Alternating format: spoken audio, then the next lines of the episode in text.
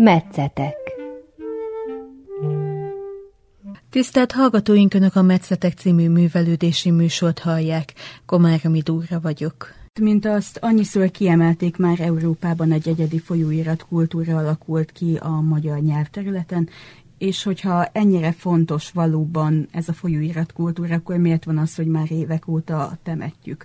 A mai vendégeim a beszélgetés első részében Toldi Éva, a Magyar Tanszék tanszék vezetője, és Virág Gábor, a Fórum könyvkiadó igazgatója. Tanárnő, akkor az első kérdés ugye magának szól.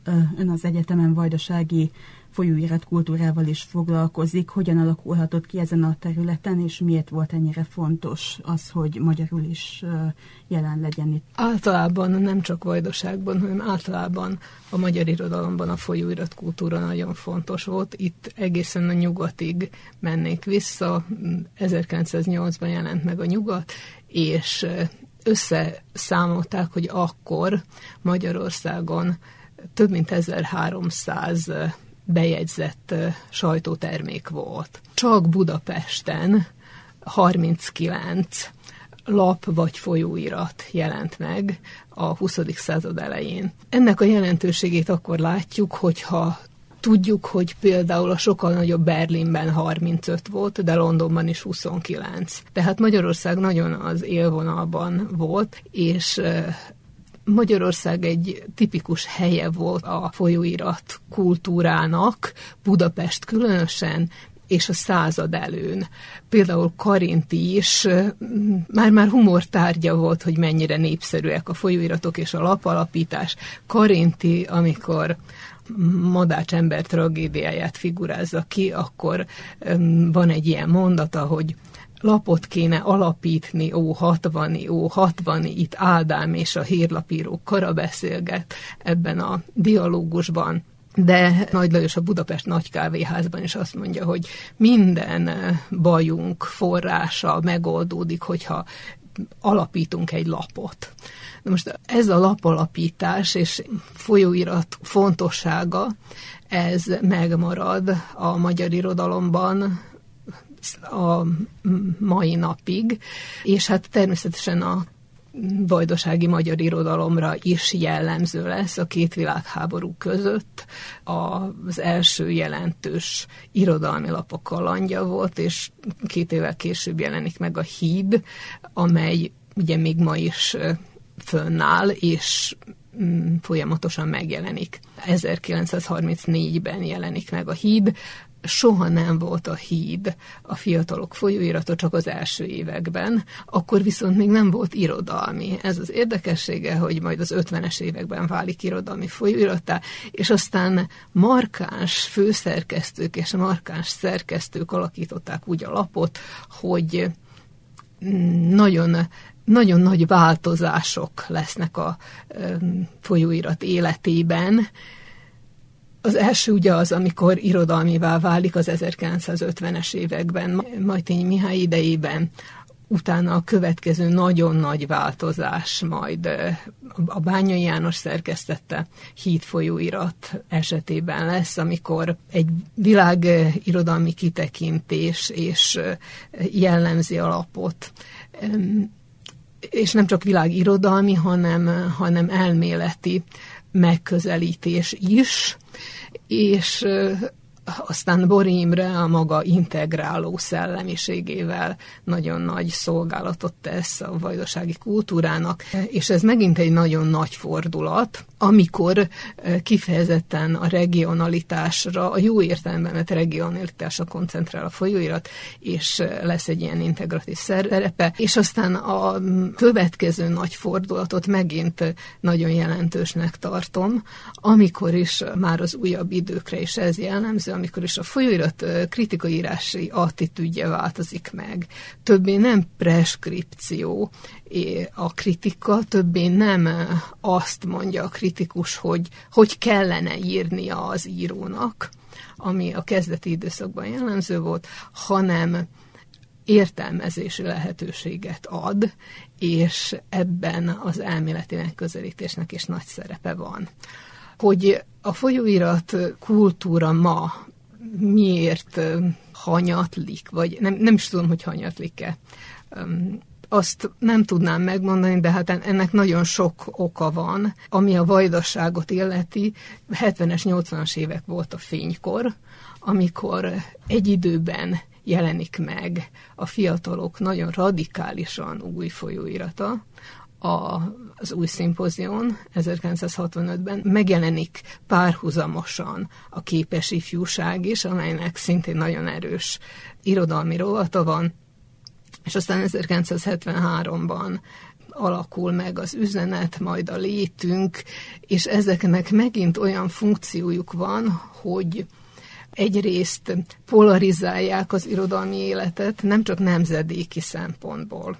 Ugye a híd a befutott, az úgynevezett, az úgynevezett befutott írók lapja volt, és mindenféle e, kísérletnek az új szimpozion adott hangot. Persze, tudjuk, hogy nem egészen így volt ez, mert a hídba jelent meg például Domonkos István Rátka című verse, amely akkor forradalmian újította meg, hogyha szabad ilyet mondani, de gyökeresen újította meg egyáltalán versről való gondolkodást, mert nem ismerte a híd önmagában megjelentetni ezt a verset, csak úgy, hogy egy tudós tanárt, Szeli Istvánt kértek föl, hogy írjon hozzá szerkesztői kommentárt.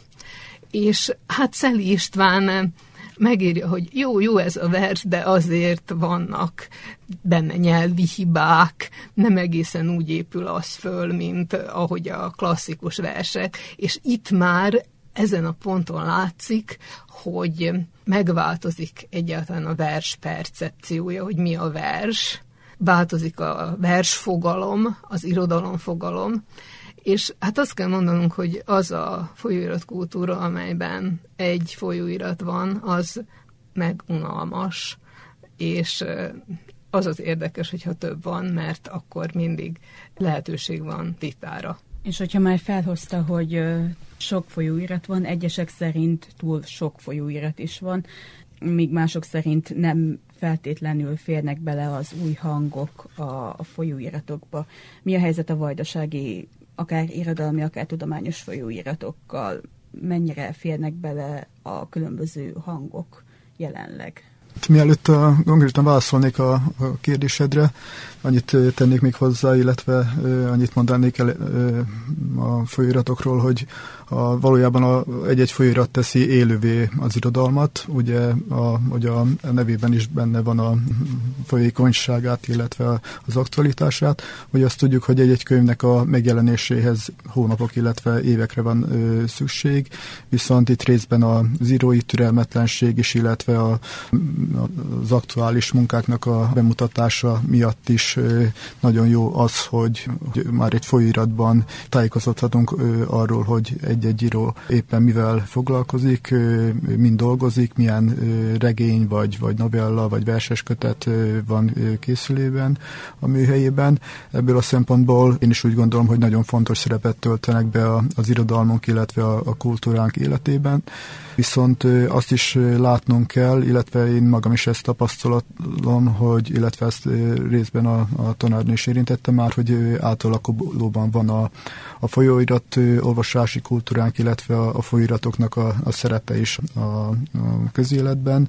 Erről azt hiszem, hogy nem, ezzel nem mondok semmi újat, amikor hivatkozok a, az internetre, illetve az olvasási szokásaink átalakulására. Ugye eleve gondolkozni kell azon, hogy egy-egy folyóiratnak a milyen, mennyire van értelme a, a nyomtatott verzió megjelenésének, illetve mennyire tölti be még a, a nyomtatott változata a funkcióját. Én úgy gondolom, hogy, hogy pont most van az a, az időszak, több okból kifolyólag is, amikor esetleg újra kell értelmeznünk, illetve újra kell gondolnunk azt, hogy melyek azok a folyóiratok, amelyekre szükség van a továbbiakban, azoknak a, a megjelenési rendszerességére, illetve magára a koncepciójának a, az újra gondolásnak az ideje is talán eljött. Ugye a pillanatnyilag a, tehát a fórum nevében mondhatom, hogy ugye két folyóiratunk van, a híd és a, a létünk.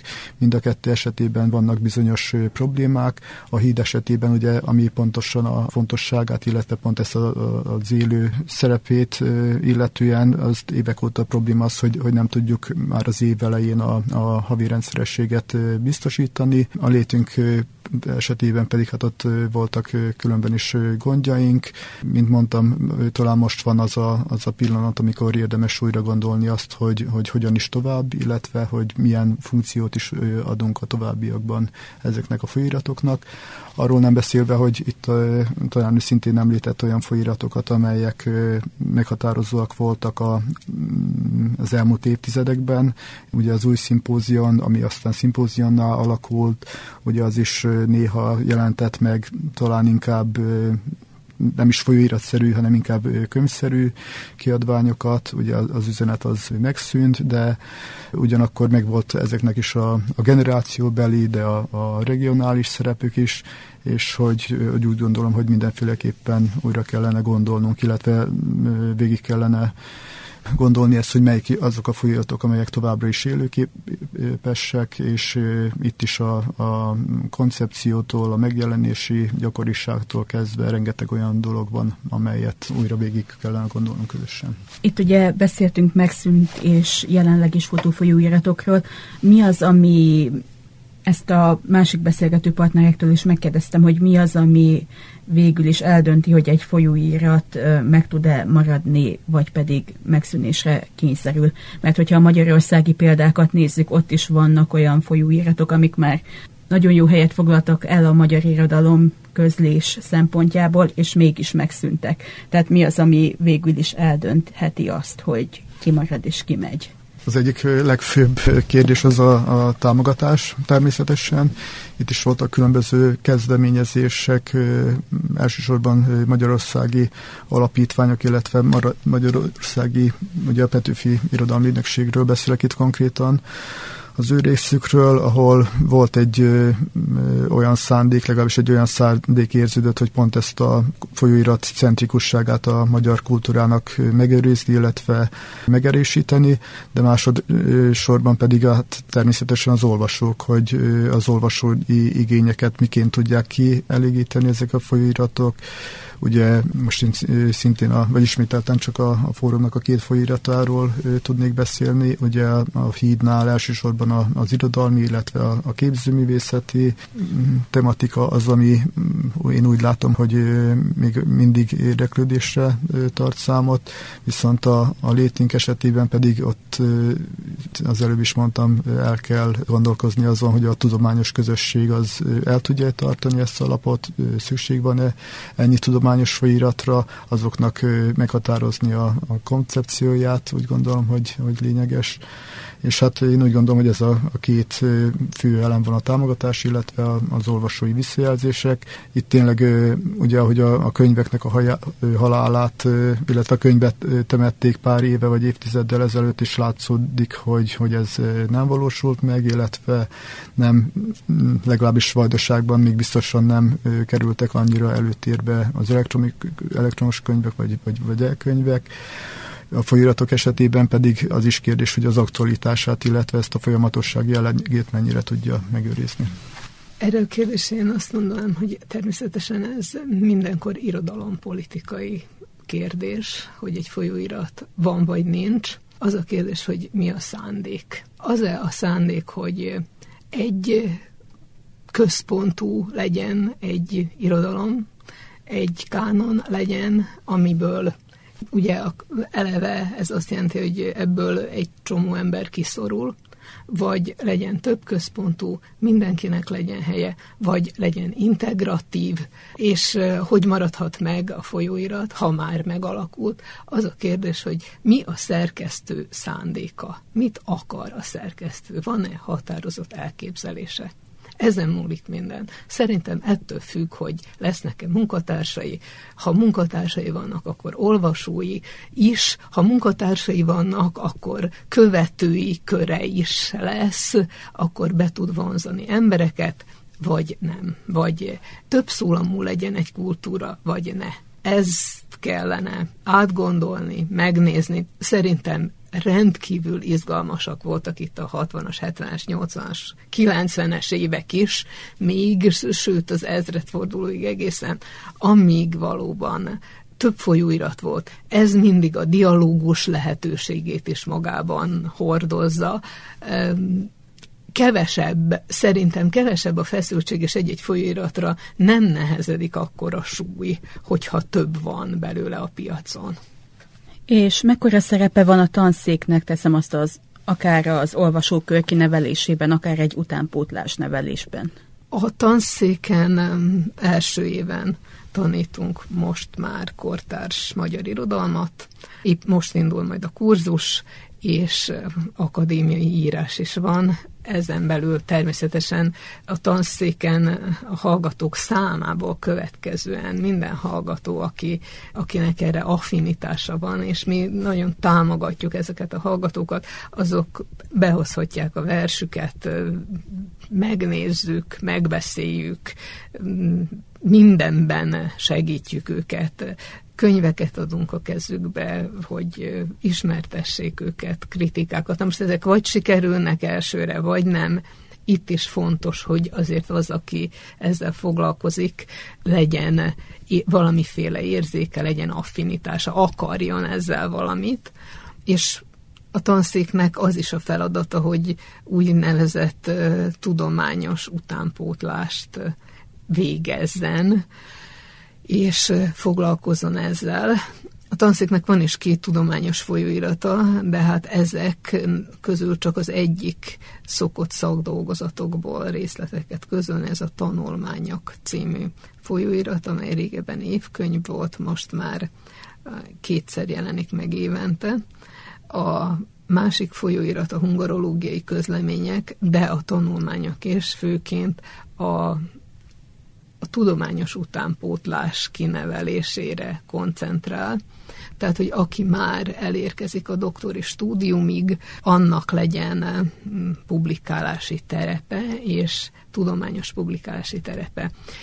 És hogyha már a tudományos folyóiratokról kezdtünk beszélni, a hungarológiai közleményekről, meg a tanulmányokról, akkor azt is érdemes talán elmondani, hogy én úgy látom, hogy az irodalmi folyóiratok és a tudományos folyóiratok koncepciója teljesen más milyen kell, hogy legyen a dolgok természetéből adódóan.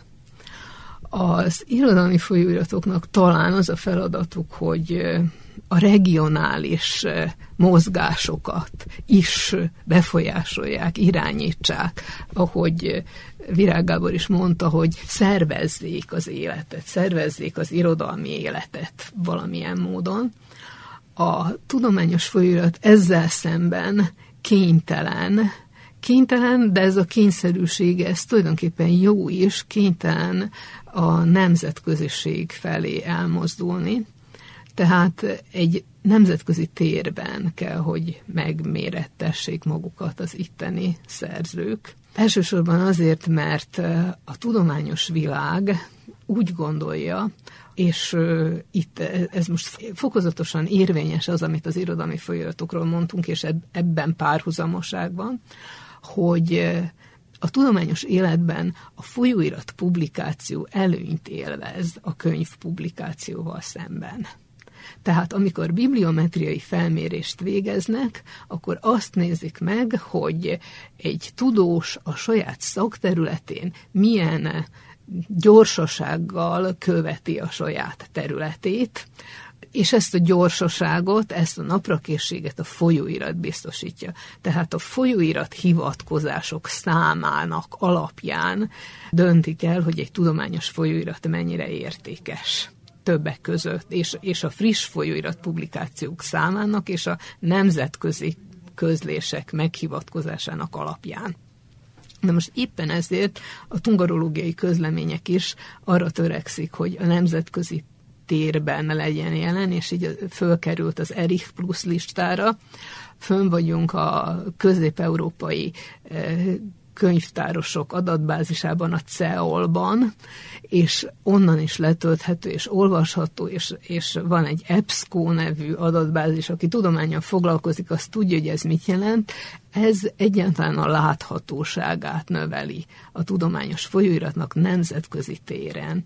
És itt mondom azt, hogy különbség van, és hogy egyfajta eltérő mozgás kell, hogy megvalósuljon az irodalmi és a tudományos folyóiratok között, hogy a tudományos folyóiratnak szükségszerűen ki kell lépnie a nemzetközi térbe.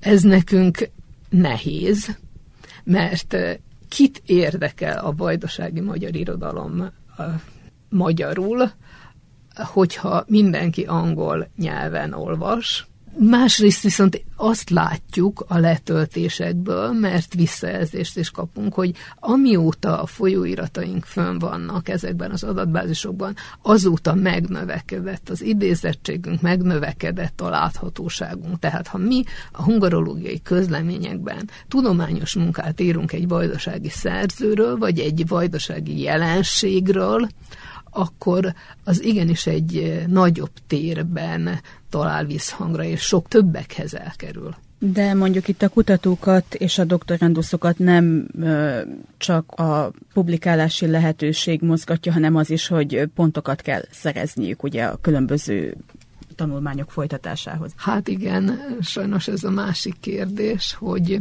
az egyetemi rendes tanárok kivételével a az egyetemen dolgozó munkatársak meghatározott időre vannak fölvéve. Tehát három vagy öt évenként be kell mutatniuk, hogy milyen tudományos munkát végeznek, amellett, hogy tanítanak természetesen.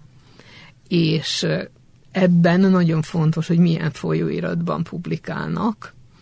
Nagyon nehéz helyzetben van, különösen az, az irodalomtudományjal foglalkozó, mert aki benfentes az tudja, hogy mit jelent, hogy M20-as publikáció magyar nyelven lehetetlen. Tehát nincs, nincs ilyen folyóirat, csak angol nyelven. Elvétve egy-egy német nyelvű folyóirat van, már pedig ez nagyon fontos ahhoz, hogy az itteni tudósok megőrizzék a munkahelyüket. A hungarológiai közleményeknek formális joga meg lenne ahhoz, hogy a minisztérium M23-as kategóriába sorolja, ám az idén M51-es besorolást kapott.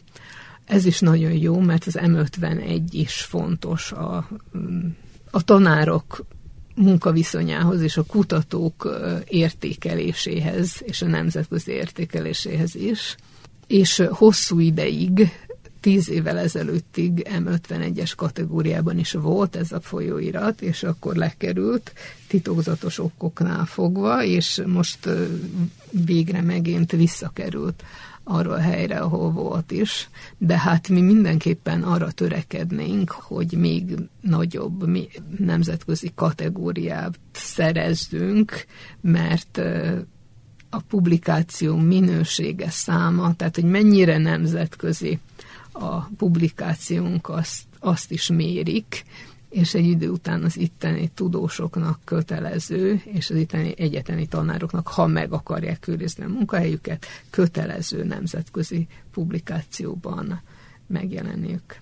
Most egy kisebb kihagyás után ismét megjelenik a létünk, ami szintén pontokat jelent a az itteni tudósoknak, illetve azoknak, akik ebben publikálnak. Te milyen jelentőséget tulajdonítanál annak, hogy ez a folyóírat továbbra is működjön és megmaradjon? Hát itt már elhangzott az előbb is, hogy, hogy milyen fontos a pontszerzés egy-egy tudományos karrier szempontjából, úgyhogy mindenféleképpen ennek a fontossága megvan.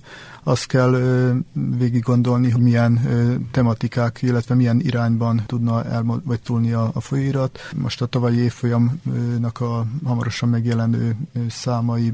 Van egyrészt az Európa Kollégium hallgatóival volt egy együttműködésünk, a Kislajos Néprajzi Társasággal, illetve a Jogászhegylettel, tehát hogy megvannak azok a szakmai közösségek, amelyek az irodalomtudományon kívül igényt formálnak egy ilyen folyóiratra. Az a kérdés, hogy, hogy, hogy milyen irányban tud elmozdulni ez a folyóirat, illetve milyen tudományos közösségek azok, amelyek igényt tartanak arra, hogy egy ilyen publikálási terük fennmaradjon, illetve hogy melyek azok a tudományterületek még, amelyek bevonhatók ebbe a munkába. Beszéltünk már arról, hogy mekkora jelentősége van ezeknek a folyóiratoknak, és hogy gyakorlatilag azért ezek is egyfajta átalakuláson kellene, hogy keresztül menjenek. Bár is ez lehet, hogy csak az én véleményem, de például, mint a híd esetében is láttuk, az is most az elmúlt években egy arculatváltáson ment keresztül. Mi a helyzet a tudományos folyóiratok esetében? Itt már látjuk azt, hogy sokkal hamarabb kerülnek fel akár az online térbe is ezek a publikációk. Milyen módon lehetne még fejleszteni ezt? A tudományos kutató munkát olyan nagyon gyorsítani nem lehet. A láthatóságát lehet növelni ilyen módon, hogy bármennyire is néhány évvel ezelőtt még, mint tudják, különösen, mint tudják a hallgatóink is, meg az itt ülők is, a humántudományok emberei gyakran nagyon óckodnak attól, hogy felhasználják az, az új technikai lehetőségeket. Nem olyan régen még ismertem olyan egyetemi tanárt, akinek nem volt mobiltelefonja, vagy nagyon nehezen akart e-mailt írni, és ragaszkodott az írógépéhez. Ez ma már teljességgel elképzelhetetlen. Igen, fönn kell, hogy legyünk napra készen a hálón. A hungarológiai közleményeknek is van honlapja, három nyelvű, angol nyelven is elérhető. Tehát minden írás eh, magyar és szerb absztraktal van ellátva, tehát tartalmi kivonata, tehát, tehát meg kell adni a lehetőséget arra, hogy egyáltalán láthatóak legyenek ezek a folyóiratok, és hogyha napra készen láthatók, akkor nem csak a tudományos élet számára érdekesek ezek a közlemények, hanem a mindennapi ember is, tehát aki, aki nem különösképpen foglalkozik tudományjal, az is haszonnal forgathat egy-két számot, hiszen rendszeresen foglalkozunk vajdasági magyar irodalommal, a nyelvészek a vajdasági nyelvvel, a nyelv változásaival. És hát itt hívnám föl rögtön a figyelmet arra, hogy például, és ez meglátszik majd a folyóiratunkon is, különösen a hungarológiai közleményeken, hogy a magyar tanszék is nem profilt váltott, hanem a Covid utáni időszakban megpróbálta újra definiálni a saját helyét. Hallgatunk ugye annyi van, amennyi. Nem növekszik a hallgatóink száma, hanem nagyon is stagnál, és ez nagyon szomorú erről is lehetne egy külön műsort készíteni és beszélni róla, hogy ez miért van így. De úgy gondoltuk, hogy nekünk viszont, akik tudományjal foglalkozunk, az a célunk, hogy az itteni, a régió specifikus témákat dolgozzuk föl, tehát az irodalmároknak a következő években az lesz a feladatuk, és az lesz a fő profiljuk, hogy kisebbségkutatással foglalkoznak, tehát a minoritás politikáit vizsgálják. Irodalmi és nyelvi szempontból is le, meg lehet ezt közelíteni. Az utóbbi években már az irodalom nyelvével nem a nyelvészek foglalkoznak, vagy nem csak nyelvészek foglalkoznak, hanem irodalmárok és szociológusok és pszichológusok is, és így tovább. És a másik fontos dolog pedig, hogy a nyelvészek is visszatérnek a gyökerekhez, hogy úgy mondjam. Annak idején, a tanszék megalakulása idején Penavin Olga tanárnő volt az, aki dialektológiával foglalkozott, ezen belül is névtankutatással. A tanszéknek egy nagyon fontos névtan, névtani publikációs sorozata van, és a Magyar Tudományos Akadémiával együttműködve korszerű névtan kutatásokat folytat a magyar tanszék, és ez a következő öt évre biztosan meghatároz nyelvészetünk fő érdeklődési területét, és ezekben a kutatásokban a hallgatókat is igyekszünk bevonni azt, hogy a tudományos folyóiratokra mekkora szükség van, és ez valószínűleg biztosítja a jövőjét, de térjünk vissza az irodalmi folyóiratokra. Mi a helyzet az irodalmi folyóiratokkal? Milyen sorsot jósolunk hogyha belemeltünk ilyesmibe a jelenlegi vajdasági magyar folyóiratoknak. Hát abban biztos vagyok, hogy a híd az megmarad, viszont miközben zajlott a beszélgetés, gondolkoztam azon részben, Éve is említette azt, hogy mennyire fontos a kultúránk sokszínűsége szempontjából az, hogy sok folyóirat legyen, úgyhogy ha gondolunk, hogy körülbelül egy-két évtizeddel ezelőtt most pár folyóirat jutott eszemben, amelyek még megjelentek, ugye a DNS, a Sikoly, a, az üzenet, a, a, a szimpózion, nem tudom, biztos, hogy ki is hagytam valamennyit. Az a kérdés, hogy szerintem, hogy a, a híd mennyire tudja egy folyóiratként önmagában biztosítani ezt a sokszínűséget, mennyiben tudja megszólítani a különböző generációkat, a különböző esztétikákat, és úgy, hogy, hogy megtartja mindeközben az önazonosságát is, de ugyanakkor nyitott tud lenni többféle oldal, illetve többféle mm, tematika számára is.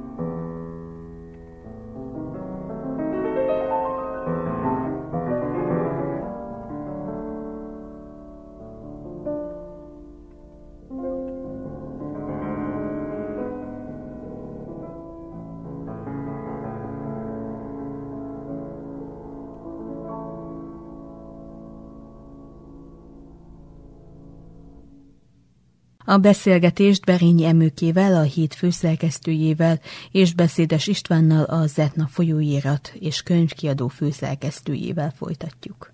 Leszűköltek vagy tágultak a vajdasági terek az elmúlt időszakban? Hát, hogyha azt nézzük, egy-két folyóirattal, nyomtatott folyóirattal kevesebb lett, emellett az elektronikus felület viszont kinyílt, akkor nyilván nem beszélhetünk szűkülésről. Más kérdés, hogy ugye igazából ki mit tekint folyóiratnak, van, aki a printet tekinti folyóiratnak, és én mondjuk teljesen el tudom fogadni az online formákat is, tehát ezek is olvashatók, hát és hordozhatók, tehát ez, ez még egy fontos dolog hozzá, de nyilván más egy kicsit az elektronikus folyóirat, és más a nyomtatott, más feelingje van egyiknek, másiknak. Én nagyon szeretem a papír folyóiratokat egyébként, tehát az életem egyik fele a papírfolyóiratokhoz kötődik is, a másik fele pedig ehhez az online térhez és az itt megjelenő szövegekhez. Hát a vajdasági irodalmi tér az olyan értelemben szűkült, hogy ahogyan szűkült a vajdasági magyarság tere úgy általában. Tehát, hogy egyre kevesebben vagyunk, és azt hiszem ezt a közelgő népszámlálási eredmények majd alá fogják támasztani.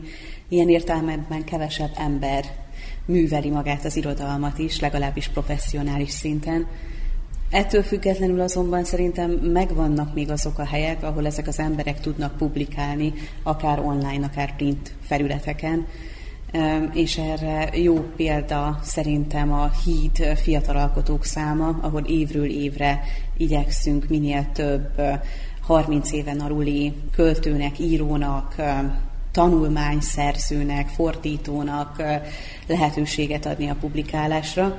2022-ben a Gömöri Eszter adai származású pszichológus és slammer szerkesztette számunkban is közel 30 szerző publikált.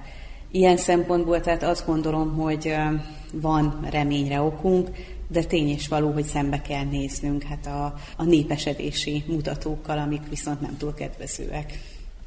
Átalakultak egyébként valamilyen szinten az irodalmi központok az elmúlt években, tehát akár hogyha a településeket, akár hogyha folyóirat vagy kiadói csoportosulásokat nézünk. Igen, szerintem van változás, tehát nem is a központokban, hanem szerintem az intenzitásban van változás. Tehát nyilván akkor működik jól egy központ, amikor ott pár ember magára talált, és valamiféle, hogy is mondjam, még tart bennük az a hit, hogy azzal, amit azzal a tevékenységgel valamit folytatnak, azzal el is érnek valamit, tehát hogy ez hatással van a közösségük. Például alapítanak egy folyóiratot, és akkor amíg az felfutóban van, addig valószínűleg erőteljes sikerélményük van, és erőteljes az összetartozás, de általában nagyon gyorsan ezek a kezdeményezések, ezek a közösségek is belépnek valamiféle tágabb térbe, kicsit föllazulnak, hűvösebbek lesznek, és az a, tehát magukra öltik bizonyos válságok jeleit, de hát ezek a válságok viszont folyamatosan kísérik ezeket az irodalmi kezdeményezéseket, mert azért ezek, hogy is mondjam, nem az a lényegük, hogy sikerre legyenek ítélve, hanem inkább az a lényegük, hogy a, azt a teret, amiben működnek, azt azért mégiscsak összefogják, értelmet adjanak neki, és a környezetüknek is valamit azért súgoljanak, ami körülöttük létezik, tehát ezek a titkoló közösségünk és a többi, tehát ebben is hatniuk kell. Tehát ez az intenzitást ö, csökkenni látom, viszont az egyedi alkotók, akik ezeket alkották, azok meg szépen pályára álltak, tehát akiben tényleg van energia és van tehetség, az szerzőként tovább hat. Így van. Ezt meg tudom erősíteni akár a, a saját személyes tapasztalataimmal is. Én 2005-ben kezdtem az újvidéki magyar tanszékre járni, és akkor ott az én nemzedékem tulajdonképpen, hát valószínűleg a véletlen folytán éppen úgy adódott össze, olyan lehetőségeink adódtak, aminek következtében ugye meg tudtuk alapítani a Jelfolyam című online folyóiratot, és tulajdonképpen szerintem a Jelfolyamnak a szellemi folytatása volt a Hídkör 2009-es megalapítása, aminek aztán volt egy fölfutása, és ezt a fölfutást úgy értem, hogy akkor tényleg egymásra találtunk úgy is, hogy tulajdonképpen egymásnak szerveztünk műhelyeket, ahol egymásnak a műveit elemeztük és kritizáltuk, workshop workshopokat tartattunk már elismert szerzőkkel, hívtunk előadókat, igyekeztünk könyvbemutatókat tartani, tehát próbáltuk így felszívni magunkat szellemi muníció tekintetében, és aztán valóban 2015 után már ahogyan ez a generáció szétszélett, ahogy különböző helyeken kezdett el mindenki dolgozni, ahogy családot alapítottunk, egyre kevesebb volt már ez a, ez a közös kapcsolódási pont. És az, hogy ugye régen Újvidék volt a Vajdasági Magyar Irodalom Központja, szerintem már így ilyen formán nem tartja magát. Valóban ott van még a fórum, könyvkiadó, ami továbbra is jelentős szerepet tölt be, de például határozottan följött szerintem Zenta, és én nagyon örültem, amikor, hát azt hiszem a, a koronavírus válságnak a legelején láttam a bolyai gimnazistáknak egy ilyen online folyóiratát megjelenni így az éterben. Nem tudom, hogy ők hol tartanak azóta, mi van velük, de például minden ilyen kezdeményezés nagyon lelkesít engem, és nagyon örülök az ilyesfajta folytonosságnak, mert hogy szerintem ez biztosítja a vajdasági magyar irodalomnak az életét, a folyamatosságát. Egyébként ugye most mind a ketten valamilyen szinten megemlítettétek a fiatalokat. Ugye a folyóirat szerkesztők szeretik elmondani, hogy nem csak a ti esetetekben, hanem minden egyes folyóiratnál, hogy mennyi fiatal csatlakozott hozzájuk, és hogy akár mentorprogram, stb. stb. A fiatalok mennyire tekintenek még lehetőségként a jelenleg futó folyóiratokra szerintetek itt a vajdaságban? Tehát, hogy inkább mint lehetőség, vagy inkább mint eszköz kezelik a folyóiratokat, és vice versa a folyóirat szerkesztők a fiatalokat?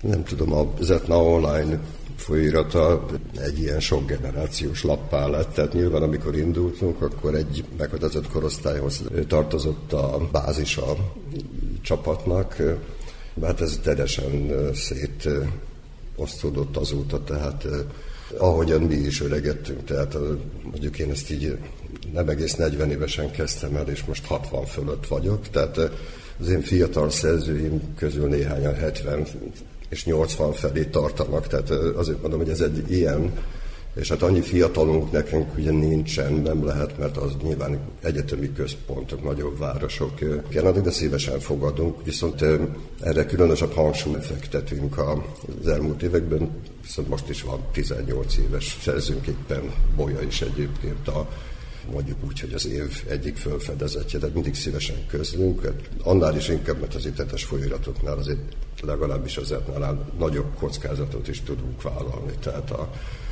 Ez nem jelenti azt, hogy nem esnek át valamilyen előzetes elbíráláson ezek a kéziratok, de, de nyilván egy fiatalnak meg kell engedni néhány apró hibát, kezdeti hibát. A, a fiatalok szerintem inkább eszközként tekintenek a folyiratokra, tehát én azt látom, hogy az új generációk igen fókuszáltak arra, hogy, vagy sokan a szerzők közül, hogy, hogy sikert érjenek el, hogy láthatóvá váljanak, és nem maga a folyóirat fontos a számukra, de én ezzel egyet is értek velük, mert szerintem egy folyóirat tényleg eszköz ahhoz, hogy, hogy bizonyos tartalom láthatóvá váljon. Én úgy szoktam jellemezni a Zetna irodalmi folyóiratot, mint a régi Becskére kis sörgyárban, sörgyár sörözőjében a folyóparton látható volt az a cső, egy üvegcső, amin átjött a gyárból a kis sör. Tehát egy edény, ami, ami nem takarja el azt, ami benne van, amit hordoz. Tehát ez a legszerényebb és legalapvetőbb funkciója szerintem egy folyóiratnak is. Tehát nem önmagáért van, mind a mellett, hogyha a generációról, tehát egy szűkebb alkotó közösségről van szó, akkor jó, hogyha egy-egy szerzőnek van egy ilyen közösségi kalandja, hogy átírja egyszer azt, hogy ő maga formálja meg azt a folyóiratot, vagy az ő elképzelései szerint, vagy a barátai elképzeléseivel együtt formálnak meg egy, egy ilyen orgánumot, úgyhogy ahogy emőkének, hogy nekem is volt ilyen fiatalkori folyóirat elképzelésem, azt Scarabeusnak hívták, és közéletinek kellett volna lenni, de folyamat, tehát nagyon gyorsan művészetévé alakult át. De ezek fontos évek, tehát ahhoz is szükséges ez, hogy én igazából értsem, hogy hogy is működik egy folyóirat, amit viszont még egy másik funkció is van a folyóiratnak, hogy valahol mögötte kell, hogy legyen egy kiadó is, tehát a szerző folyóirat kiadó, hogy is mondjam, termelési vonal az, az egy igen logikus dolog, tehát mert nyilván folyóiraton halmozódnak a kéziratok, aztán tehát egy-egy szerzőnél is kialakul egy-egy összefüggő szöveg, nagyobb szövegtenger, és akkor az már úgy elkezd kiabálni a könyvért. Tehát most ez ebben a folyamatban lehet gondolkodni. Az, hogy mennyire így van ez, azt megint csak egy személyes példával is el tudom támasztani. Amikor annak idején a jelfolyamot megalapítottuk a hallgatótársaimmal, akkor azt azért is tettük például, mert a nagy múltú hídban még nem tudtunk volna publikálni 18-9 évesen, viszont úgy éreztük, hogy szükségünk van egy olyan orgánumra, egy olyan fórumra, ahol olvashatnak bennünket, véleményt alkothatnak rólunk, nem csak a tanáraink, hanem a kortársaink is, és hát együtt tulajdonképpen együtt fejlődhetünk. És nekem például a járfolyam az tulajdonképpen ezt jelentette, és aztán a hitkör is ezt jelentette, és manapság szerintem valóban a fiatal elszerzők eszközként tekintenek a folyóiratokra, de ez szerintem teljesen rendben van, szintén így látom. Azt vettem észre, hogy az utóbbi tíz évben sokkal tudatosabbak a 20-as éveik elején járó szerzők, tehát a, ami a self-brandinget, ezt az önmárkaépítést illeti, sokkal inkább tisztában vannak azzal, hogy minek mi a következménye, és hogy ezt megfontoltabban csinálják, mint az én nemzedékem mondjuk, ami egyel idősebb, és ennek én örülök, mert szerintem ez egy ilyen fejlődési fok. Ami pedig ugye a folyóiratokra szintén igaz, ugye ez a lépcsőfok, tehát tényleg ez egy fokozat, innen lehet megugrani azt, hogy egyszer valakinek legyen kötete, és ebben is több koncepciót látok már, sokkal tudatosabb építkezést, mint annak idején. De akkor ez még mindig állja, tehát ez a szerző, folyóírat, könyv struktúra még mindig állja magát?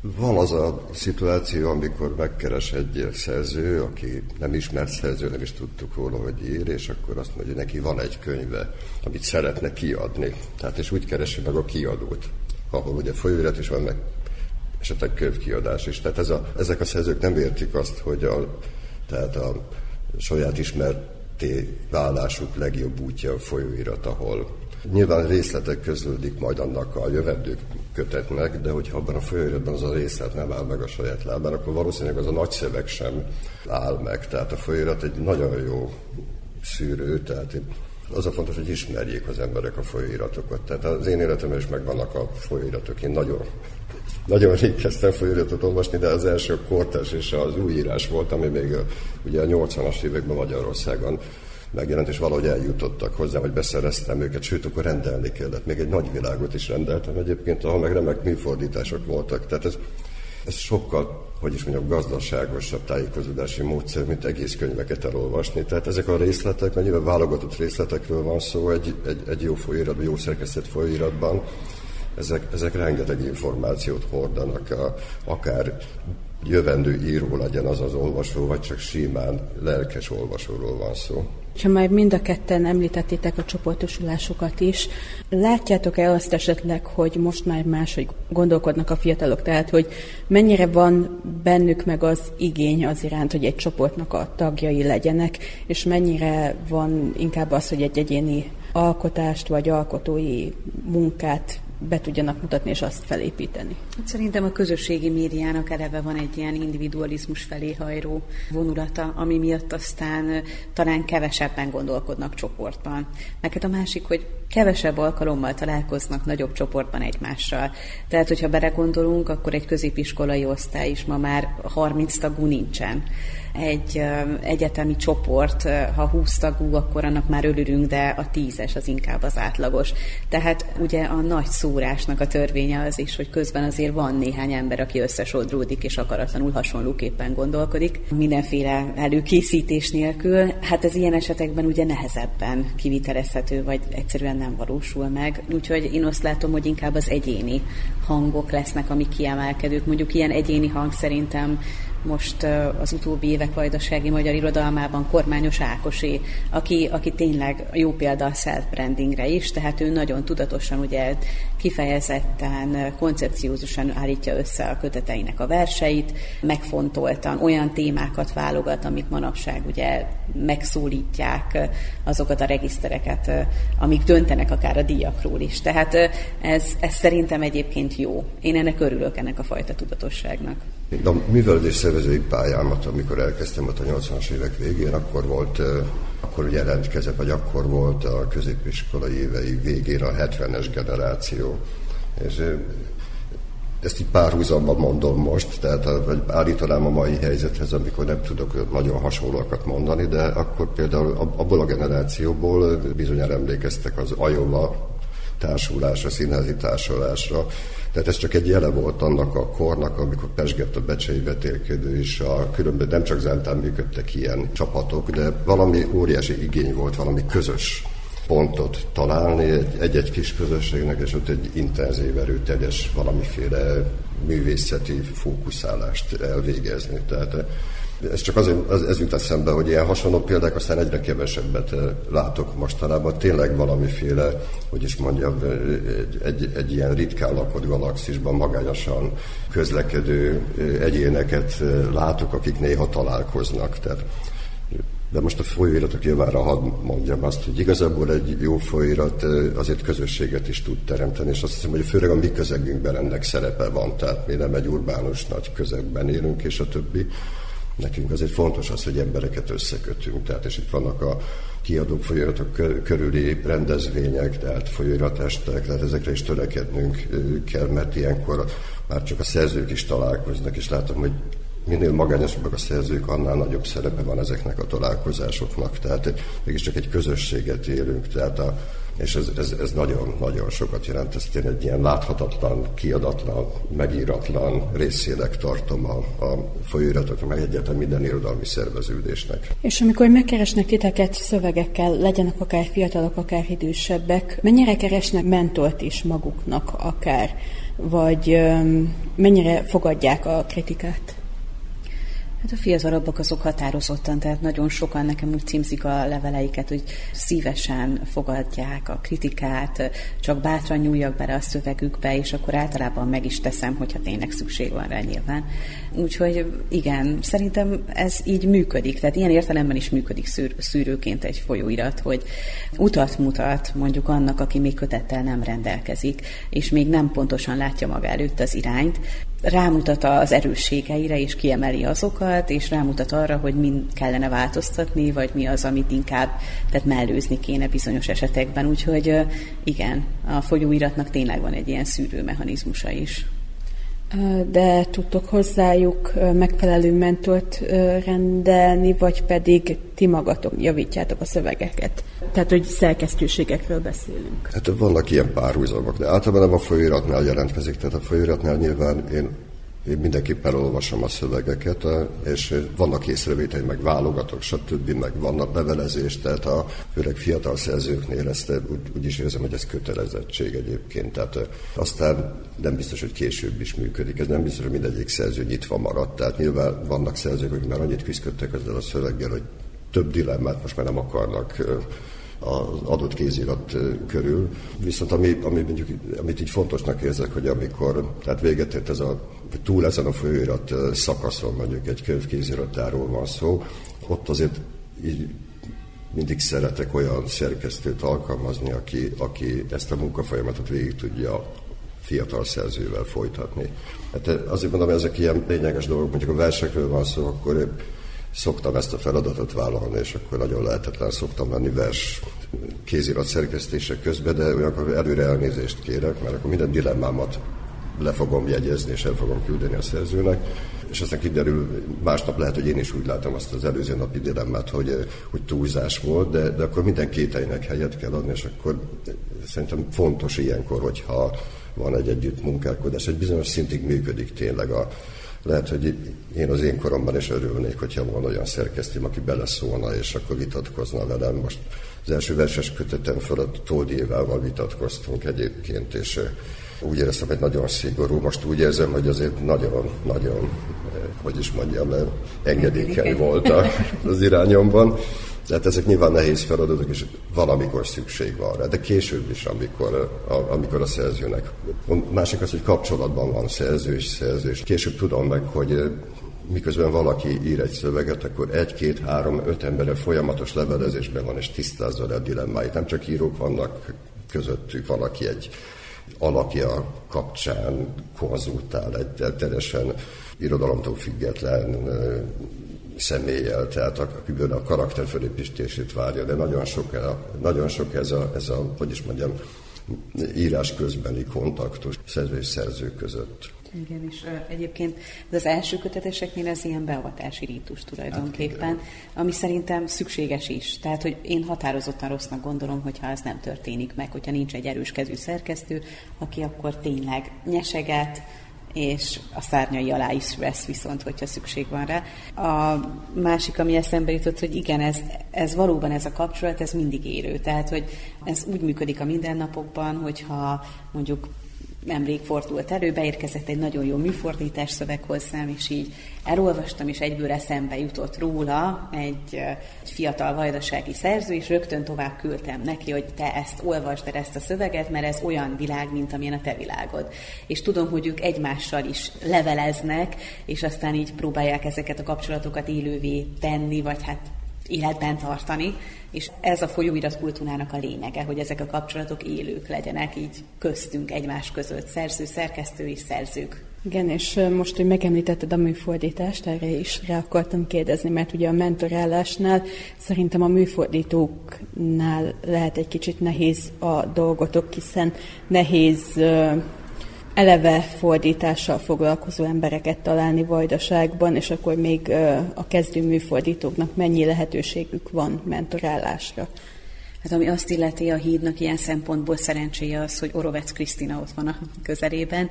Ő ugye egy kiváló műfordító, többszörös Babics ösztöndíjas, és hát Bazsalikom díjas is, és ő az, akire minden helyzetben számíthatunk. Hát valóban néha rendkívül nehéz munkája van. Vannak ilyen, nem tudom, ötöldalas prózafordítások, amikor ugye én megkapom a szerkesztett verziót tőle, és mondjuk 200 bejavítás van benne, és hát nyilván ő az, aki összeveti az eredetivel, aztán én is átolvasom mind a kettőt, és, és esetleg, hogyha maradt még valami, ami szerintem finomítani kell, azt megteszem, de hát Krisztára maximálisan hagyatkozhatom ebben az esetben.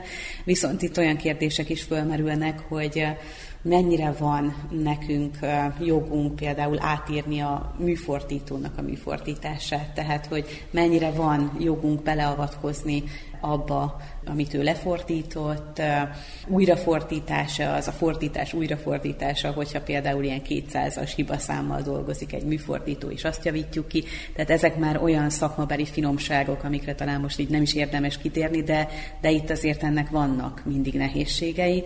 A másik, ami szerencsés helyzet a híd esetében az az, hogy ugye a fórum kiadóval együttműködve és az ő transportőrök sorozatából is építkezve Rajsi Emesének a közvetítésével azért sokszor tudunk át emelni szövegrészleteket, vagy például, ha most nem is konkrétan a transportőrök sorozatban megjelenő kiadványról van szó, de Emese tervez egy, egy hosszabb színházi blokkot drámafordításokból, délszláv drámafordításokból, amik majd itt az első számaink egyikében fognak megjelenni. Ezek mind nagyon fontosak a számunkra, nem csak a hídnak a régi gyökerei miatt, ugye, hogy próbál mediátorként föllépni a kultúrák között, hanem egyszerűen azért is, mert olyan friss kezdeményezések vannak a délszláv irodalmakban, az ex-jugoszláv térség, a környező szomszédos államok irodalmában, amik a magyar irodalomnak is sokat adhatnak, és hát ezt közvetíthetjük ugye az egyetemes magyar kultúra felé is, és tulajdonképpen én úgy látom, hogy a nagy műfordító oldalak és a mi műfordítóinkkal dolgoztatnak, tehát hogy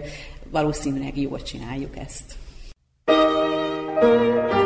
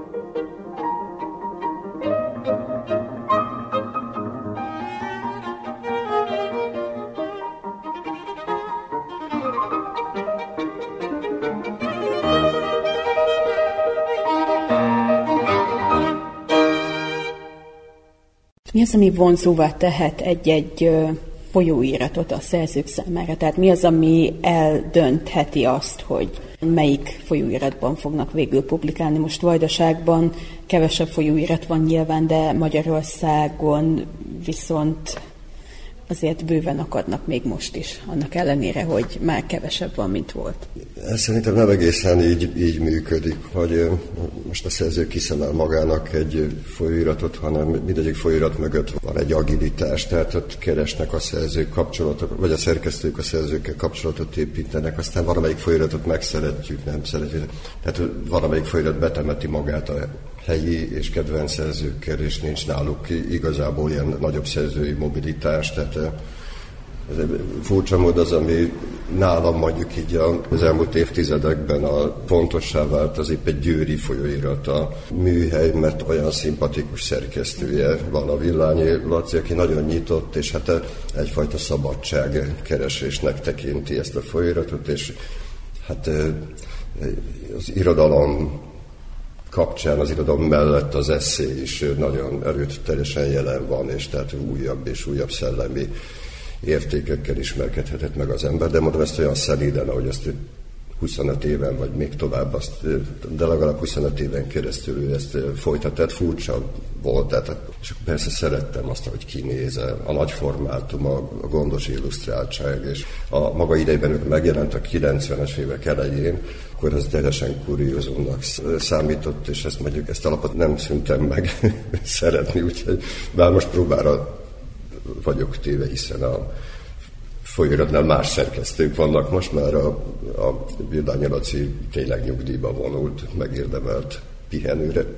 Aztán voltak fontos közlések, stb. Csak mondom, ez igazából úgy van, hogy az ember kiszemel egy lapot, de oda nem fér bele. Tehát most tehát voltak próbálkozások, nekem is vannak elutasító köszönő levelek, tehát ez, ez, ez, így, ez így mind benne van. Tehát a, ami még úgy érdekes lehet, hogy tematikus kötöttség esetleg. Tehát ahogy a villányinál az eszé és a, a belső szabadság keresése úgy más folyamatoknál ha csak területi el van, az nem elegendő, de mit tudom, hogy az ex közölni, az is jelentett valamit. Most ez múlt időben mondom, mert úgy tudom, hogy lezárták a hosszú folyamatot, és több szám nem fog megjelenni.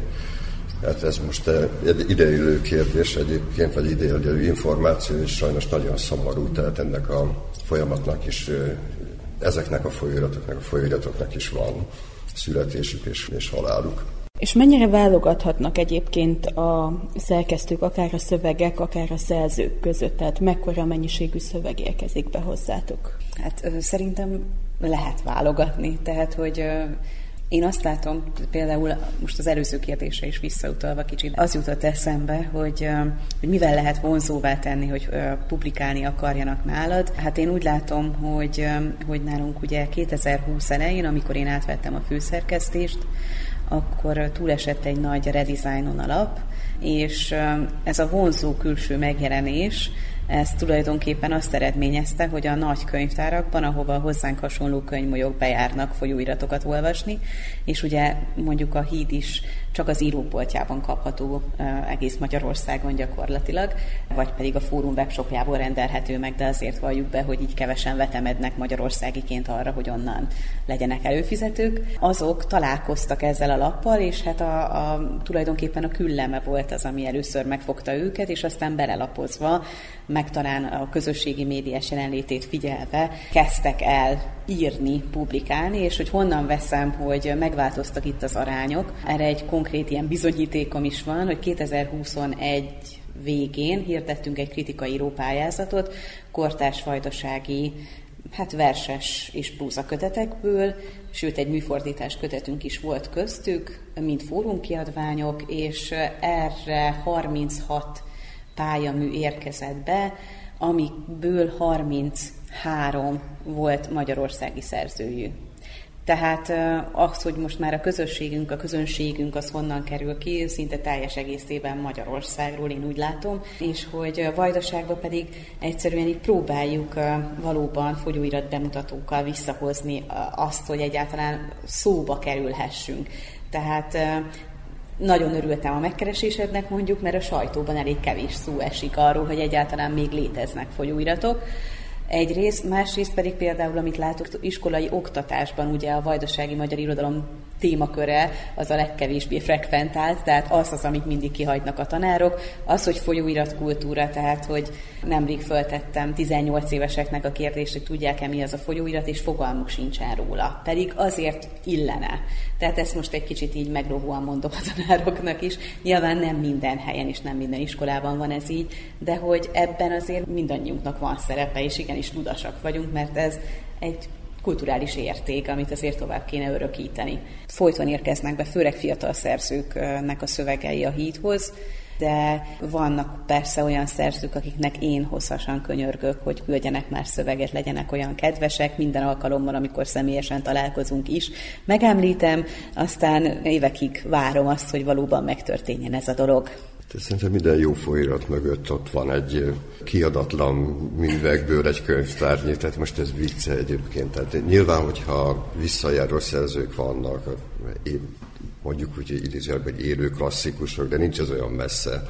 Tehát nyilván vannak szerzők, akik már nem hibáznak. Persze akkor is lehet terjedelmi határ, és a többi mondjuk ez az internetes folyiratoknál azért annyira nem jellemző, tehát ott hosszabb szövegek is mehetnek, de hát ez egy természetes folyamat, tehát nyilván egy internetes folyiratnál olyan sok kiadatlan mű nincsen, de egyébként a, mondjuk a kiadatlan könyvek listáját már azt úgy egy porcnyit el tudok képzelni, tehát ami végül csak nem jön össze. Tehát valahol nyilván van egy, van egy minőségi mérce, amit alkalmazni kell, meg hát szerzőnként is. Tehát, de abban az esetben, hogyha mondjuk egy, egyes szerzővel, tehát általában levelezés van, és tehát ezek a hogyha hosszasan szerkeszt már az ember, és kialakultak ezek a kollegiális kapcsolatok, akkor ezek, ezek meg nem fordulhatnak elő, mert részben van egy, van egy olyan levelezés is, ami esetleg ilyen műhely titkokat is magába foglal. És mennyit nyom alatba az, hogy egy-egy folyóirat mennyit tud fizetni az adott szerzőknek?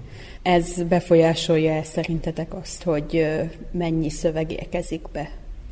Nem tudom, tehát ezt nem tudom mérlegelni.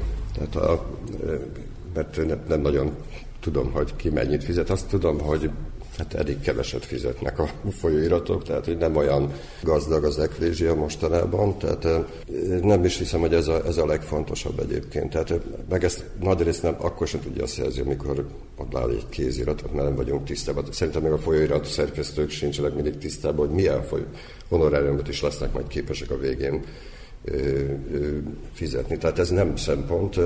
Egy bizonyos tapasztalat után már igen, tehát a, hogyha mondjuk tényleg mizérikus a tiszteletdíj, de, de van egy olyan, olyan szakasz is, például egy felfutó folyóiratnál, mondjuk az etnál és az elején, amikor, amikor még teljesen, hogy is mondjam, tehát egyfajta mozgalmi buzgalomból indult az egész, és nem volt semmi költségvetés. Tehát a, magáért a publikációért, a láthatásért, tehát az egy olyan egyszerű időszak, akkor meg végképp nem kerül. De ennek a szakasznak vége van, amikor egyszer belép valamiféle, tehát honorárium elszámolása képben. Mondjuk hát annyit tudok, hogy csak egy összehasonlításként, hogy mondjuk ott 89-90-ben, amikor az új szimpóziónál még a régi rendszerben, úgymond és régi költségvetéssel főszerkesztő voltam, és, elsz, és számoltam el minden szám után a honoráriumokat, hogy, hogy ott, hogyha valaki komolyabban bedolgozott, akkor mondjuk egész évben afféle szabad műszóként el tudott lenni. Tehát, hogy hát erről hallottunk, megolvastunk a még korábbi időszakokból, amikor valaki egy könyv után ment nyaralni, és a többi, tehát abból a honoráriumból. Tehát ez, ezek nyilván jelentősebbek voltak korábban, mint amennyire most azok legalábbis úgymond a szegényebb költségvetéssel működő folyóiratoknál, mert biztos van kivétel azok, amiket én nem ismerek. Azt azért el kell mondani, hogy a legtöbb folyóirat az ugye pályázatokból tartsa fent magát. Mi a helyzet most a híddal és az etnánál? Milyen pályázási lehetőségek voltak, és sikerült-e valamilyen keretet elnyerni, amiből valóban fönt tudja magát tartani egy folyóirat?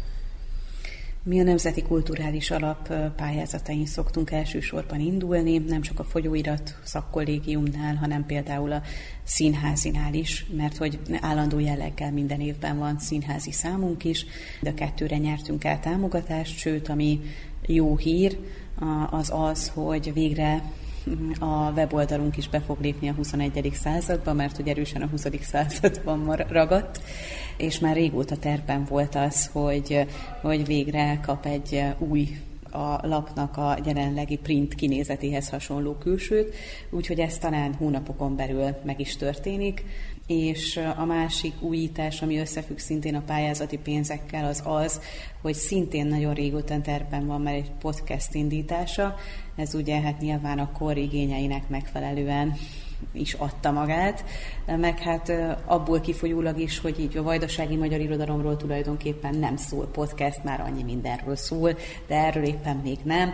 Úgyhogy hát vannak nagy terveink ezzel kapcsolatban, elindítani tudunk egy folyamatot valószínűleg, és hát három részre biztosan lesz pénzünk, aztán meglátjuk, hogy hogyan alakulnak majd a keretek. Ez a, az elmúlt években, nem tudom pontosan, elég húzamos ideje a Nemzeti Kulturális Alapnál azért kap támogatást a folyóiratra és nyilván a könyveinkre is.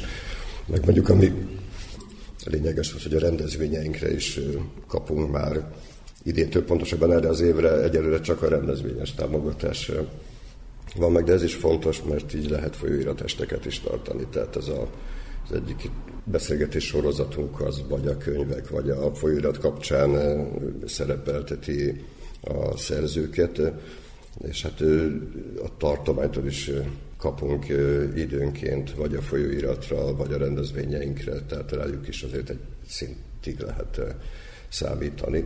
Ezeknél a pályázatoknál viszont az a gond, hogy mint úszáskor, tehát ugye az év első felében az ember víz alá merül, és akkor valamikor a közepén tudja meg egyáltalán, hogy arra az évre számíthat-e valami támogatásra, és akkor jön és az év második felére tevődnek a, úgymond a, a pályázott tevékenység megvalósításához kapcsolódó teendők, és így nagyon nehéz egy egyenletességet tartani. Én most például most nem fogom tudni, ott valószínűleg májusig, hogy, hogy az idei évre mire számíthatok. Most erre így kell egyfajta állandóságot trehozni, tehát most ez, a, ez a sajátossága ennek mondjuk, a, ez nagyon jó, hogy vannak támogatások, de arra nincs megoldás, hogy hogy, hogy egy folyamatos biztonságban működjenek a folyóiratok. Tehát folyamatosan alakulnak át a támogatási rendszerek, új orgánumok jelennek meg, lehet a koronavírusra is hivatkozni, ugye, illetve jelenleg a, az orosz-ukrán háborúra is az, hogy a kultúrától milyen alapon vonják meg a pénzeket, vagy éppen csökkentik a támogatási lehetőségeket. Mi az, ami szerintetek eldönti végül azt, hogy melyik folyóirat tud fennmaradni, mert hogy az évek folyamán azért látjuk, hogy a nagyobb folyóiratok is megsínlik ezt az időszakot. Hát egyszerűen én azt látom, hogy a szerkesztők egyszer csak elfáradnak. Tehát most épp az imént említett szerkesztő kolléga, nem tudom, 20 éves szerkesztette már a lapját, és akkor új vezetőség érkezett a város élére. Be kellett neki mutatkozni az alpolgármester, nem tudom kinek, aki megkérdezte, hogy és akkor mire is foglalkozik ez a heti lap, vagy micsoda. Tehát, a, tehát azért mondom, hogy folyamatosan, tehát ez a folyamatos hullámverés azért a legmasszívabb sziklákat is kikezdi nyilván az exet is. Részben ez, ez szünteti meg, tehát hogy a további küzdelmet már egyszerűen nincs idegük a szerkesztőknek folytatni. 23. év folyamban tehát mondjuk az az előnye egy internetes folyóiratnak, hogy nincs nyomdaköltsége. Tehát, ahogy az előbb említettem, vannak olyan időszakok, amikor nem kap az ember levegőt úszás közben, mert nem tanácsos neki megpróbálni lélegezni, hanem aztán meg kell várni, hogy kijusson. Tehát ezek a túlélő szakaszok, ezek a hullám alatti völgyek, ezek, ezek mondjuk egy elektronikus folyóirattal könnyebben átvészelhetők. Tehát korábban sok ilyen időszakunk volt. A, de hát a másik kérdés az tényleg a, a, a, a projektumot hordozó emberanyag szívóságában, tartóságában rejlik. Igen, ez a, a, igen, ez a kettő. Tehát nem lehet egyedül a közegre fogni, azért a közösség is, ugye, amelyik alkotja alapnak a szerkesztőségét is nagyon fontos. Mondjuk ami azt illeti, tehát én is elmondhatom, hogy az elmúlt három évben, mióta főszerkesztő vagyok, azért krízis krízisre halmozódott.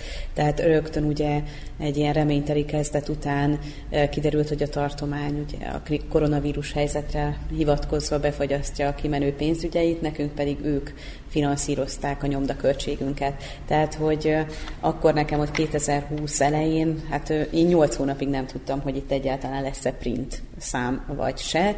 Volt egy, illetve még mindig van egy era volt honlapunk, amit így nagyon nehezen lehetett kezelni, miközben ott halmozódott a rengeteg jó anyag, olyan szövegek, amik tényleg kimehettek volna bármikor a nyomdából, és nem volt lehetőség ugye arra, hogy elküldjük őket, amikor pedig lett, akkor a nyomda hihetetlen késésekkel hozza egyébként azóta is. Ez ilyen töretlen dolog a lapszámainkat. A másik pedig ugye az az, hogy míg mi 2020 előtt 11-es lapszámmal jelent meg a híd, aztán a válságra hivatkozva 2020-tól először 6, tavaly pedig 8 lapszám jelent meg, és én mindent megteszek azért, hogy ez újra 11 lehessen, mert hogy anyagunk van. Tehát nem az anyagon, vagy az anyag minőségén múlik az, hogy megjelenik-e a 11 lapszám, hanem valóban a nyomdaköltségeknek a finanszírozásán. És az, hogy mi a fórum könyvkiadó kötelékébe tartozunk, a sok szempontból pozitív. A negatívuma az, hogy anyagi függésben is vagyunk tőlük, tehát, hogy sokszor van az, hogy más projektekre megy el a pénz tulajdonképpen, nem a hídnak a támogatására. De hát igen, ezért kell egy olyan közösség, ami tudja ezt működtetni.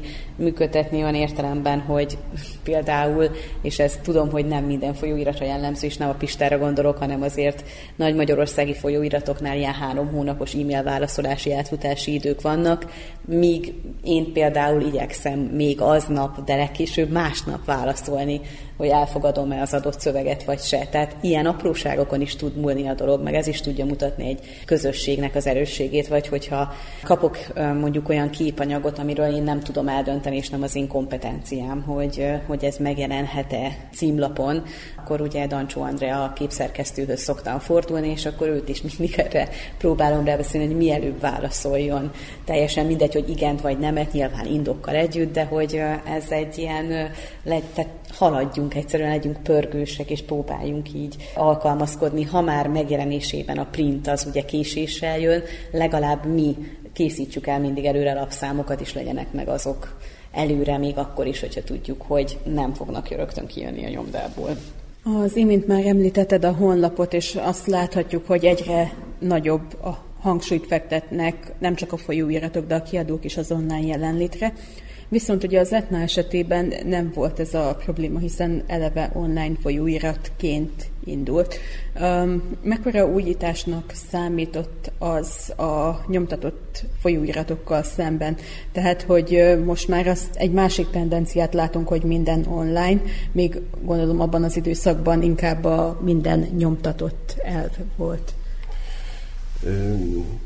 Igen, egyébként az egy óriási lehetőség volt, változott a tér, tehát a, lassan terítődik a, a, hogy is mondjam, tehát a stratoszféra, az internet világa, a gigabajtok, stb. hiába szaporodnak, tehát rengeteg érték kerül föl, és rengeteg értéknek látszótárgy, és rengeteg tárgy, ami nem is látszik értéknek, tehát spam viharban közlekednek ezek a bajtok és bitek ott, és a de attól függetlenül még mindig járható ez az út, tehát sok minden változott, és sok minden található, amit nekem is jó, tehát megtalálok print folyóiratok, elektronikus változatát, stb. Tehát ez teljesen jó, nyilván könnyű eltévedni ebben a térben, és rengeteg az amatőr próbálkozás, és a, a szűretlen anyag, és amit tudom én, tehát ezt azért az olvasó ki, ki majd eldönti. Tehát, hogyha sokat olvas és van ízlése, akkor látni fogja, hogy hol vannak az úgymond tiszta források.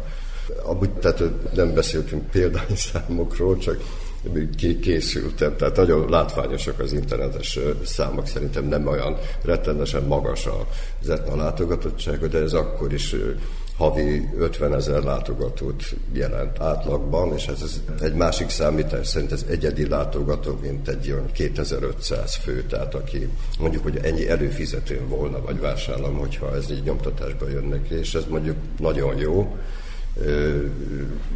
Ilyen szempontból nincsenek terjesztési problémák, és ami még az előnye, hogy az első számtól az utolsóig, tehát minden olvasható, nincs remittenda sem, tehát a, ezek a hasznos dolgok. A másik az, hogy a kereshetőség, ugye ha valaki nem az elején és a címoldalon kezdi, akkor ez egy kis galaxis, nem tudom én, 30-40 ezer oldalnyi anyaggal, tehát el is lehet benne tévedni, de maga a kereső is, tehát az internetes keresők is azért egy ilyen közepesen képzett könyvtárossal fölérnek, tehát oda lehet érni a megfelelő szerzőhöz és címszóhoz.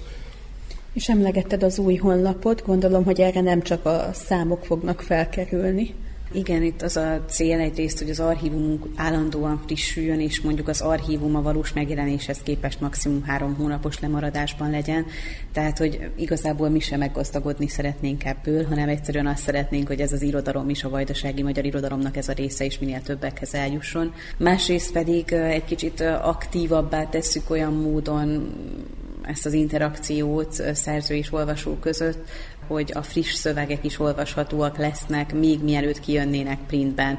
Nyilván válogatottan, amik ilyen emblematikus szövegek egyes számból, mondjuk most épp a boszorkányos számunknak a bizonyos szövegei jutottak eszembe. Ez iránt most hirtelen így megint lódult az érdeklődés, tehát hogy viszonylag sokan rám írtak, hogy miért nem kapható még az íróboltjában a boszorkányos szám, mert hogy a boszorkányos számban ott egy nagy feminista elméletalkotó Szilvia Federici Caliban és a boszorkány című hát tanulmánykötetének egy részletét is közöljük, ami tulajdonképpen a boszorkányság és a 21. századi feminizmus kapcsolatait tárja föl, illetve hát a nőképnek az alakulását ugye ott a középkortól kezdve napjainkig.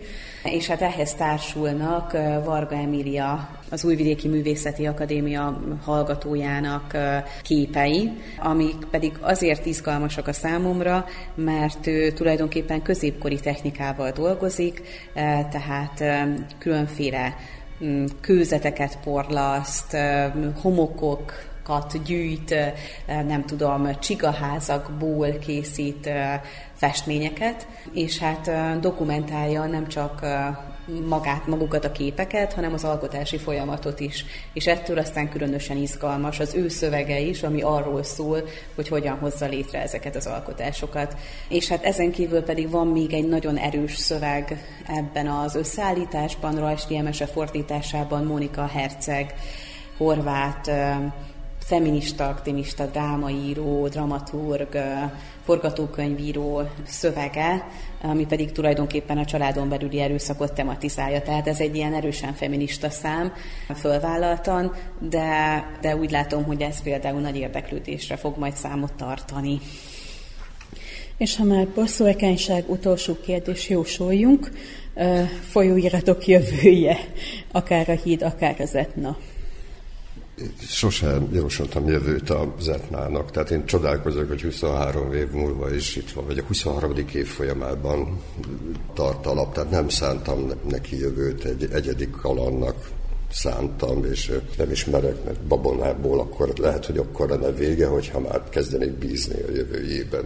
De helye minden, mindenféleképp van, tehát ebben a galaxisban, tehát nyilván egyelőre még nem annyira még annyi levegő van, hogy, és annyi űr van, amit ki lehet tölteni, annyi hiátus van, ahol, ahol ezek az értékek még el, elfolynak. Tehát és szerintem a nyomtatott folyóirat, most csak nem az én asztalom, de a nyomtatott folyóiratoknak is, is van jövője, és szerintem azok a fiatalok is, akik most eszköznek tekintik a, a folyóiratot lépcsőfoknak fölfele kapaszkodva, tehát elképzelhető, hogy ők is megtalálják a saját folyóirat modelljüket, mert most az egy, az egy érdekes dolog, lehet, hogy ilyen Emőkét megkérdezem később, hogyha most kezdené az egészet újra, tehát most egy eszembe jutott, hogyha most kezdeném újra az egészet, hát újra kitalálni, vagy valamit, tehát egy új folyamatot, akkor azt hogy csinálnám. Tehát az előről kezdés varázsa azért lehet, hogy érdekes, érdekes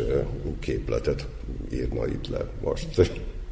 Hát ami a hidat illeti, ugye azt hiszem, hogy az idén lép a 88. évébe, és én nagyon drukkolok neki, hogy a 95 de még a századikat is megéljen. Nagyon jó lenne a századik születésnapján ott kocintani a többi utánam következő főszerkesztővel is.